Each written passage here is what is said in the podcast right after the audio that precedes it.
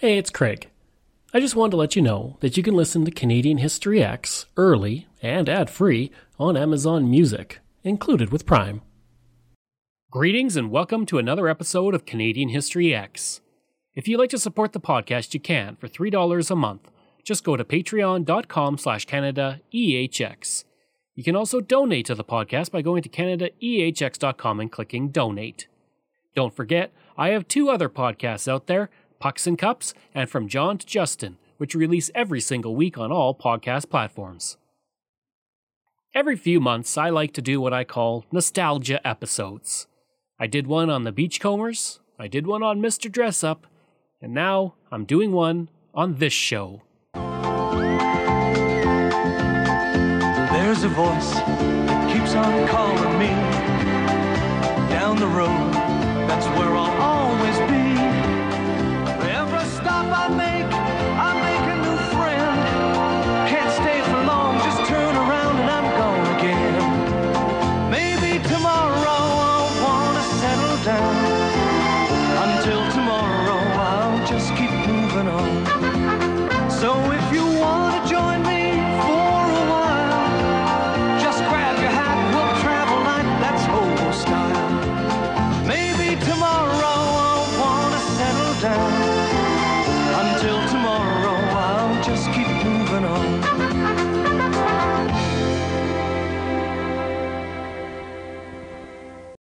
The concept of a dog saving people and helping those in danger is not new.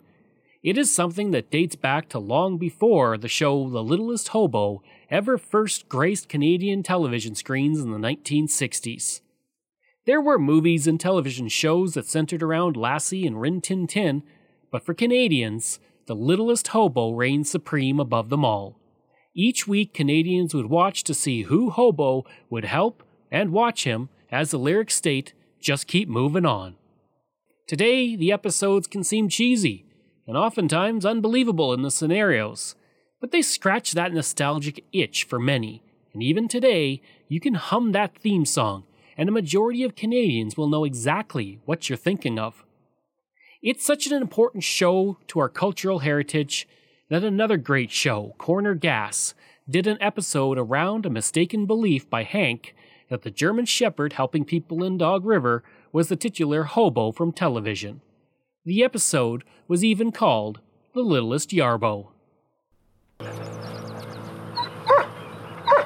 What is it? What is it, boy? It?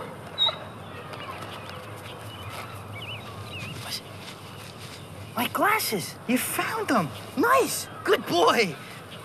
What? What? Girl? Wait, come back. Hey, guys, guess what? I just met the littlest hobo. The dog? Yeah. You met a fictional character? Maybe he was based on truth. Maybe the littlest hobo was the first ever reality show. Did you ever think of that? Hold on here. If I can see my logo, then her logo's on the outside, the whole while giving her free advertising. Come on, guys! I can only handle one weird obsession at a time. Some German shepherd just came up and started to bark at me. See, that proves it. It's the hobo. Well, of course it is. What other dog would think to use the hobo's signature bark sound? Should my logo be on the outside right or outside left? What the hell are you talking about? It's the hobo, and I'll prove it. That would have been cool if that was a real little hobo, eh, Brent? Brent? I mean, Corner G? Yeah, that would have been cool. Word up. Maybe Carol and David were evil, and the littlest hobo drove them away to save the town, huh? Hobo, you're back. What is it, boy? He's barking at the shed. In here, boy? What are you doing? Hey, let us out of here. This isn't very hobo-like. There's a voice that keeps on calling. So let's look at the history of this uniquely Canadian show. The first incarnation of The Littlest Hobo appeared not on Canadian television, but as part of a 1958 American film of the same name. The movie was created by Dorrell McGowan and was directed in California by Charles Rondeau and distributed by Allied Artists to genuinely good reviews. In the movie, the littlest hobo arrives in California in a boxcar like hobos of days past. In the movie, he assists in trash removal, helps a blind man across the downtown section of a community, spares a boy's pet lamb from slaughter, and is pursued by police responding to a mad dog report. He takes the lamb to the estate of the governor of California, whose daughter befriends the lamb as her pet. A few years later, The Littlest Hobo debuted on Canadian television screens, running for 61 episodes from 1964 to 1967. One interesting aspect of the series was that it was actually produced in color, but the series was broadcast in black and white and completely shot in British Columbia. The main character of the show was, of course, the German Shepherd, which is not really given a name but typically referred to as Hobo through popular media about the show. Hobo was typically portrayed by London, who was owned and trained by Charles Eisenman. On occasion, relatives of London, including dogs named Toro, Litlun, and Thorn, would act in scenes of the show. London would appear in 48 episodes total in the series, and the other dogs appearing in the other episodes. As for why the main dog was named London, that comes from Eisenman and his time in England during the Second World War when he survived a German bombing in the capital city. At the time, he was serving with the U.S. Army when, in July 1944, he was blown through the wall in his office in London by an exploding V 1 buzz bomb. He would say later, quote, That bomb didn't make the slightest preliminary buzz, and the only warning I had was when I heard the guard on the roof shout, Jump. I instinctively did and was actually in the air when the explosion came. It blew me backwards right through the wall of the room. Fortunately, the wall was crumbling with that explosion. He would spend seven days in the hospital with an injured hip and back, and he almost lost his index finger, which was important to him as he made his living as a semi professional baseball player in the United States, specifically as a pitcher. After he returned back to the United States, he would continue to play baseball, and in 1956 he joined the Bismarck Barons. It was there he would have his dog London with him. On August 17, 1956, the Bismarck Tribune would write, quote, Before the game, Chuck Eisenman sent his German Shepherd dog London through his paces.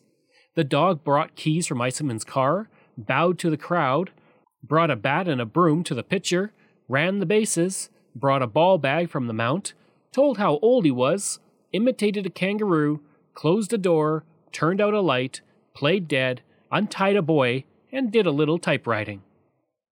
It was because of London that he moved from baseball to dog training, as he would say, quote, I had a nightclub and the dog started showing signs of greatness.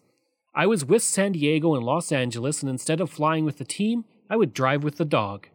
Then Life magazine did a three page spread, so I moved from baseball to the dog, even though I was still a decent pitcher. That Life magazine spread would get London cast in The Littlest Hobo.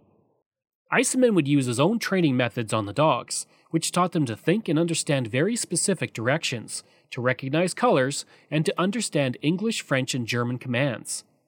Widely celebrated in the dog training world for his methods, he would take the dogs on tour to offer live demonstrations. In interviews, he stated that he was proud that he never read a book about dog training, but he wrote four of them. One aspect of both the 1960s and 1980s versions of the shows is the number of well known actors who would appear on them. One of the most prominent was Chief Dan George, who appeared in a 1964 episode. Half a decade later, he would become the first Indigenous person to be nominated for an Academy Award. He was also a celebrated Indigenous writer, activist, and poet when he appeared on the show. Another famous actor was Pat Harrington, who came to fame as Dwayne Schneider on One Day at a Time, for which he won a Golden Globe Award and an Emmy Award.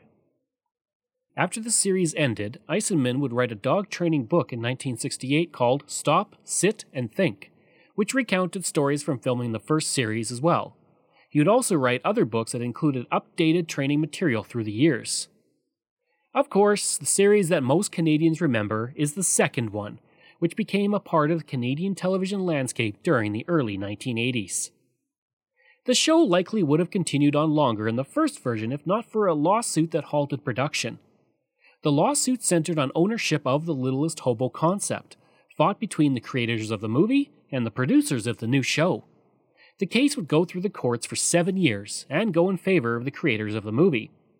By this time, though, they were not interested in the show, so it would fall to a man named Christopher Dew, who had worked as an editor on the original series and thought the show could be revived. Dew was able to get the rights from the owners, a contract from Eisenman, and told CTV he would be the producer.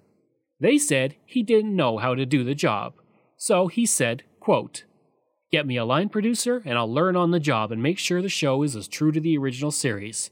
We went into production and it lasted 114 episodes and 6 years. In 1979, CTV did revive the series under the title The New Littlest Hobo.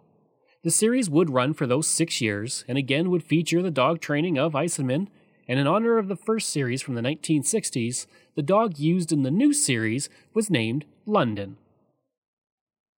Eisenman would also appear in the first season episode Stand In as a dog trainer, and then as a dog kennel operator in the sixth season episode Voyageurs. The first episode of the series, called Smoke, aired on October 11, 1979, and centered on Hobo arriving in a small town hit by a forest fire, where he helped save animals from the fire. As was often seen with the series, it had some unique storylines, including in that first episode. A local storekeeper in the town has been selling poison to ward off homeless animals in town. A child eats the poisoned meat outside the store, and the doctor can't come in by plane because of a thunderstorm. So Hobo is parachuted into town with the antidote to save the child's life. The series, which was filmed in the Toronto region for the most part instead of British Columbia, would air on Thursday nights at 7:30 p.m. and would actually remain in syndicated reruns on CTV and national networks for the next 30 years. It would also appear on the BBC, which aired the first three seasons on repeat from 1982 to 1989. When filming in Toronto, the hobo appeared at Union Station, the CNE, the Science Center, Chinatown, Kensington Market, the zoo, and even on the subway. Typically, each episode would follow a very similar format. A person is in danger, hobo saves the day. Sometimes, the stories would take on a more secret agent type of story. One example of what the somewhat odd series of events that would take place on the show comes from The Hidden Room, an episode that aired in 1981. The synopsis states, quote, Hobo comes across an old farmhouse where a young, nonverbal girl and her father are being blackmailed into conducting fake seances. By cleverly investigating and manipulating the mechanics of the ruse, Hobo is able to break the blackmailer's hold, stop the fraud, and free the father and the daughter.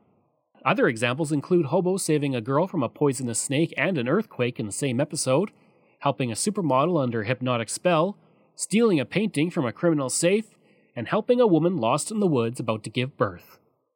For many, those weird plots are just what make the show so fondly remembered among Canadians. The first season was geared more towards American audiences and featured more American guest stars and a higher level of violence, including some murders. From season 2 onwards, the show had more of a Canadian feel, with most of its settings being outdoors in a small town or rural areas, rather than the inner city, and the violence was mostly limited to threats. As with the original series, Eisenman used several dogs to portray the role of Hobo, identified as London in the credits. The dogs were chosen based on their appearance to each other, and each dog often had a set of skills that was used in an episode. An example of this is one dog may have been better at jumping into a car and moving through the seats, or another may have been better at catching objects. An interesting bit of trivia for the new series is that one of the dogs used in some episodes was the grandson of the original hobo London from the 1960s version of the show. Rob Garrison, a writer on The Littlest Hobo, would describe his first interaction with Eisenman in an interview with Beach Metro, stating, quote, a big gruff man came into the office with four look-alike shepherds. Where's that story guy? That writer. I see what's in that typewriter. Put it in the garbage. And one dog jumped up on the desk, pulled the paper out of the typewriter, and tossed it in the wastebasket. His owner yelled, Hi there, I'm Chuck, and the rest is history. For those who worked on the show, it is a time they remember fondly. Alan Eastman, who directed 42 episodes of the series, would say in a Vice interview, quote, it was a great gig for me. You look back at those things and you think, oh yeah, a dog show. But this was a really great action adventure show that was shot in the woods. It was a five day shoot for a half hour show. We were just off in nature having a good time all the time. It's only years later when you realize those were the golden years. In regards to the dogs, Eastman was always impressed by the ability of Eisenman to train the dogs. In the Vice interview, he says, quote, There were five dogs always. Chuck's training method was based on training the dog's language. He maintained that he could train a dog at about the comprehension level of an eight year old. He instructed the dog by basically talking to them. That was interesting and effective. While the first series featured many notable actors, the second series had some big names or soon to be big names in film and television. There are a few, but I'll go through the biggest names that appeared on the show. Al Waxman, better known as the King of Kensington, not only appeared in two episodes of the series in 1983 and 1984, but also directed three episodes in 1984. Waxman would, of course, become a Canadian icon, and a statue of him exists at Kensington Market in Toronto, where his iconic show took place. John Ireland, a former Oscar nominee, would appear in one episode in 1981, and another Oscar nominee, Jack Gilford, appeared in an episode in 1980. DeForest Kelley, best known as Dr. Leonard Bones McCoy, appeared as Professor Hal Schaefer in an episode in 1981. Future Hollywood character actor who has appeared in many different films, Michael Ironside, appeared in one episode in 1979. The great Abe Vigoda, best known as Phil Fish on Barney Miller, a role he was nominated for three Emmys for, would appear in a 1980 episode. And Daniel Macnee, who came to fame in the British show The Avengers and then appeared in other movies such as This Is Spinal Tap and A View to a Kill, also appeared in an episode in 1980. Canadian comedy icon Leslie Nielsen appeared in an episode in 1980, just as his career was about to take off thanks to his role in the comedy classic Airplane. By far the biggest name to appear on the show, though, was Mike Myers, who appeared as Tommy in an episode of the show called Boy on Wheels. Myers would, of course, go on to reach international fame thanks to his time on Saturday Night Live and his roles in Wayne's World, Austin Powers, and Shrek.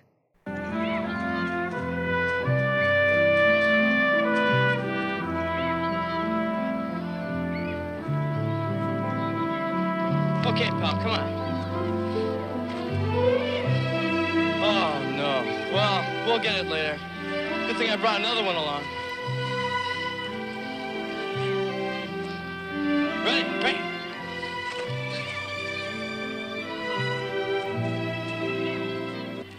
Hey, Chris, where'd you get the dog? I never saw him before. He's a real frisbee hound. You two ought to be in the contest. Hey, that's my frisbee. Oh, I'm sorry. Nah, you can have it. I got lots of others. Oh, gee, thanks. Jim Henshaw, an actor who appeared in two episodes in 1981 and 1982, would say of the show It was the kind of thing where every actor in Toronto was on the show at some point in time. They would bring actors back every season or two because they needed so many people. The last episode of the series would air on March 7, 1985, called Pandora, and it centered on Hobo finding an undetonated Second World War bomb. Over the course of both series, the dogs of the Littlest Hobo and Eisenman would appear across the United States and Canada, including on The Today Show, The Tonight Show, Betty White's Pet Set, and The Wide World of Entertainment. And the show often did very well in the ratings. In an analysis of its viewers, it was found that 62% of the audience was over 18, which showed that parents and their children were sitting down to watch the show, which was a demographic advertisers loved to get airtime on. Of course, if we're going to talk about The Littlest Hobo, we have to talk about Maybe Tomorrow, the song sung by Terry Bush, which is arguably the most iconic part of the show. Bush would get the gig thanks to Dew, who said in a Vice interview, quote, I'd known Terry's work from the commercial business and I thought his idiom, his contemporary country and western style, was what I felt was perfectly appropriate for this character. Since the show aired, the song has been featured in a Dulux Paint advertisement and in a Co op Stores advertisement in 2017 that was Canada 150 themed, and featured a dog that looked like Hobo from the original shows. Along with Corner Gas, the show has also appeared in another iconic Canadian show, The Trailer Park Boys, in a clip when Ricky watches the littlest hobo in his car. There's a voice that keeps on calling me down the road. That's where I'll always be. Every stop I make, I make a new friend. Hi, Daddy. Hey, Trin, what are you doing out so late? Hey, Rick. How's it going? It's going well. Uh, I've been thinking. Uh, I think the important thing is for you to spend time with Trinity. So, the lawsuit's gone. Thanks, Lucy. I appreciate it. I lost everything, and I'm sorry. I'd give you the money if I had. No, he didn't lose Trinity. So. I love you. I love you too. Now I'm going to close out this episode with my interview with Terry Bush about the song that has become an iconic part of Canadian culture. Uh, with uh, maybe tomorrow, you knew Christopher Dew, and or he knew uh, you because you were writing jingles and such. Is that kind of how it, it, you got involved with with the song? That's correct. And uh, I guess what was the recording process like for that? It was actually kind of difficult because uh, John and I wrote the song, and we were both really happy with it. And um, we presented it to Christopher, and Christopher liked it, and but he played it for the powers that be, and they didn't like it. And so they went to New York and got somebody else to write a, a, a, a theme song, a jazz version, jazz kind of theme song, and nobody liked that. Then they came back to me, and so then we went and re-recorded maybe tomorrow, and still that wasn't acceptable. Even though I was convinced, and so was John, that this song was bang on for the show, and then we went in and recorded it again, and then finally they said yes. So it was not an easy process. So looking, you know, when you look back at the show, the song is definitely the the defining feature, other than obviously, you know, London, the German Shepherd. Uh, do you think the show it would have been maybe remembered as well if it had they had used like a jazz version? I don't think it would have had the success that it did have. Uh, I think they made a mistake when they did do the show because they did it on videotape, and videotape wasn't great back then. Mm-hmm. They should have gone to film, but CTV didn't want to spend the money. So, in 120 some odd countries worldwide, so it was pretty darn successful. Oh, absolutely. When, with the recording, uh, did you have kind of a mindset? What were you envisioning when you were uh, going into to sing the lyrics? Well, to be honest with you, I got Christopher told me what the show was about, and I called up my buddy John Crossan, and he wrote the lyrics in in a day.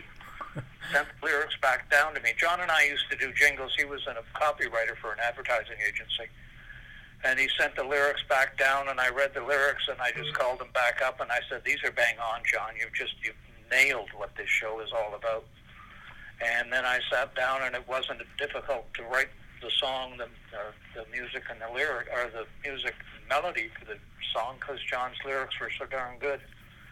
And so I had that written in a day, and so going in to sing it wasn't a problem at all because I I loved the song. I thought it was a great song. Mm-hmm.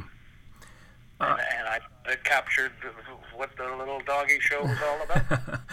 Had you seen the uh, the original series or the movie before you recorded the song? I had heard of it, but I no, I had not seen it. Oh, okay. And then what was it like to kind of see your hear your voice uh, every week for six years uh, on national television? Well, I didn't watch it every week. Busy doing jingles and other things. And and to be quite honest with you, it not to put it down, but I just thought, oh, it's a nice little doggy show. Mm-hmm. It's like a Lassie, although not in league as a Lassie, but it's a dog show. And John and I did it, and we were happy with what we did, and we, frankly didn't think much of it. Didn't think it would do anything. Didn't think it was going to be huge anywhere. And it really wasn't until the year 2000 that we heard that it was so hugely popular in, in Britain. Mm-hmm. And singing the song at the end of the night at the, in pubs. if somebody had told you, uh, you know, 40 years ago that this little song that you made or that you uh, that you sang for the show would be, you know, essentially part of Canadian culture, and people who weren't even alive then would be able to sing the lyrics, would you would you have believed them? No, I really wouldn't have. I, I'm John was, and, and God bless him up there in heaven, both humbled by the success and, and how much that song has meant to people. And we've received letters from all over the world from people saying thank you and how it put them into tears at the end of the show. Mm-hmm. Really amazing. Still, it still blows my mind. Is it amazing? Like you said, it's it is pretty amazing that it's had such lasting power. Uh, and then it's been on you know other shows like Corner Gas, Trailer Park Boys. It's been in uh, several commercials. I- Yep. Why do you feel like it has this wonderful staying power that you know so many Canadians know this song almost off, off by heart? I don't know. As I say, it's. I mean, I think it's a nice song. It's a good song, but who knows what what what's successful? You know, you just never know what's going to be huge, and that song has become huge worldwide. You meet people, uh, you know, and you off, and you mentioned that you you sang that the Littlest Hobo song. Uh, maybe tomorrow, do they get you to sing lyrics or anything like that, or they just want to talk to you about about the song and what it meant to them? No, I'm I'm, I'm always willing to break out into song. Maybe tomorrow. I'm proud of what it did and, and what it still does for people. Um, if they did a if they did a remake of the of the show, you know how they're always doing remakes now. Uh, would you would you be up for singing the song again? Uh, and do you feel like you know that song would have to be part of it for it to be successful in a place like Canada? I'd absolutely be part of it. There's there is talk of redoing the show. Christopher's talked about it, and maybe doing the show again. And uh, you released the song on uh, on uh, yourself, uh, I think in 2010, was it? Yeah, it was after we found out the, the success of the song, how popular it was in England, and it was on the, the National Westminster Bank commercial, an award-winning commercial. That we saw how popular it was, and I thought, geez, why don't I release this? And I've had many people write me and say, why didn't you release the original version? And I thought, write back to them and say, well, the original version was 55 seconds long, so that's not long enough for a record. That's when I decided to re-record it as best I could, being as faithful as I could to the original sound. And John wrote uh, another verse, and, and, and we put it out on CD. So it's it's available at littlesthobo.com, and it's also available on iTunes and Spotify. When people talk to you about the song, does when they say what it meant to them, like for example, for me, I I always found the Littlest Hobo uh, and the song to be kind of a, a, sad song because you know the dog, for whatever reason, just never gets a home. I don't think it wanted a home. But uh, do people? Does the impact it had on them? Does it vary? Does some people see it as a happy song? Some people see it as a sad song or a melancholy song? No, it's the sadness of the dog leaving at the end of the show because the show. I must admit, I give Christopher a heck of a lot of credit for that. That you start watching the show, and it is a little doggy show, but by the end of the show, you're in love with that dog, right? And then the dog leaves. so, and then our song comes on, and so uh, people, as I say, they cry when they hear the song because the dog left. even, even though it was coming back next week, right? and he, he essentially chooses to be homeless. He, you know, he, he's going his own way kind of thing. Oh, he's a hobo. Yeah, exactly. um, and what kind of reaction do you, when you perform it? Um, do, do people sing along with it? Does everybody know the words? Uh, depending where you perform it, obviously. I've never performed it anywhere because I'm retired now oh. and have been from from uh, the music business, and and I was basically in the jingle business. So I've uh, I played with a band called Robbie Lane and the Disciples. Uh, we used to play for Ronnie Hawkins way back when, and, and I was playing in that band, but I never really performed the song anywhere.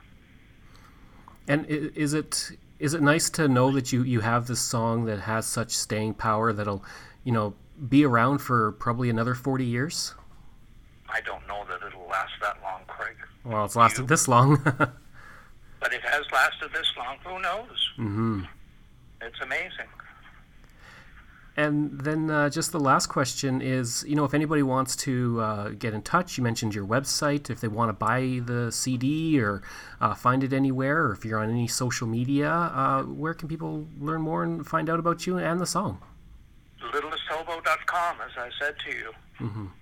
It's on there, and I'm, I'm more than willing to sign a copy for them and, and send it off. Perfect. And as it's on iTunes as well. It's on uh, Spotify. You can download it.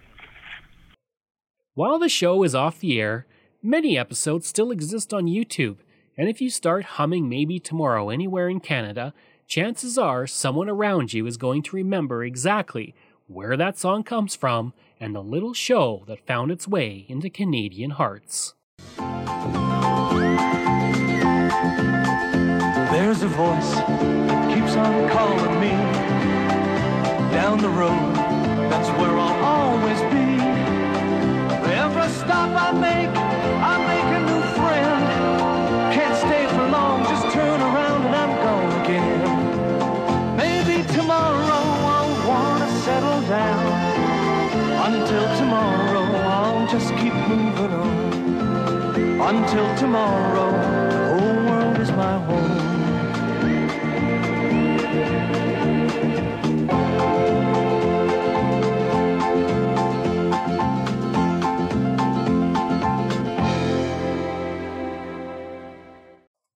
I hope you enjoyed that episode of Canadian History Ehx, and if you did, please leave a rating and review.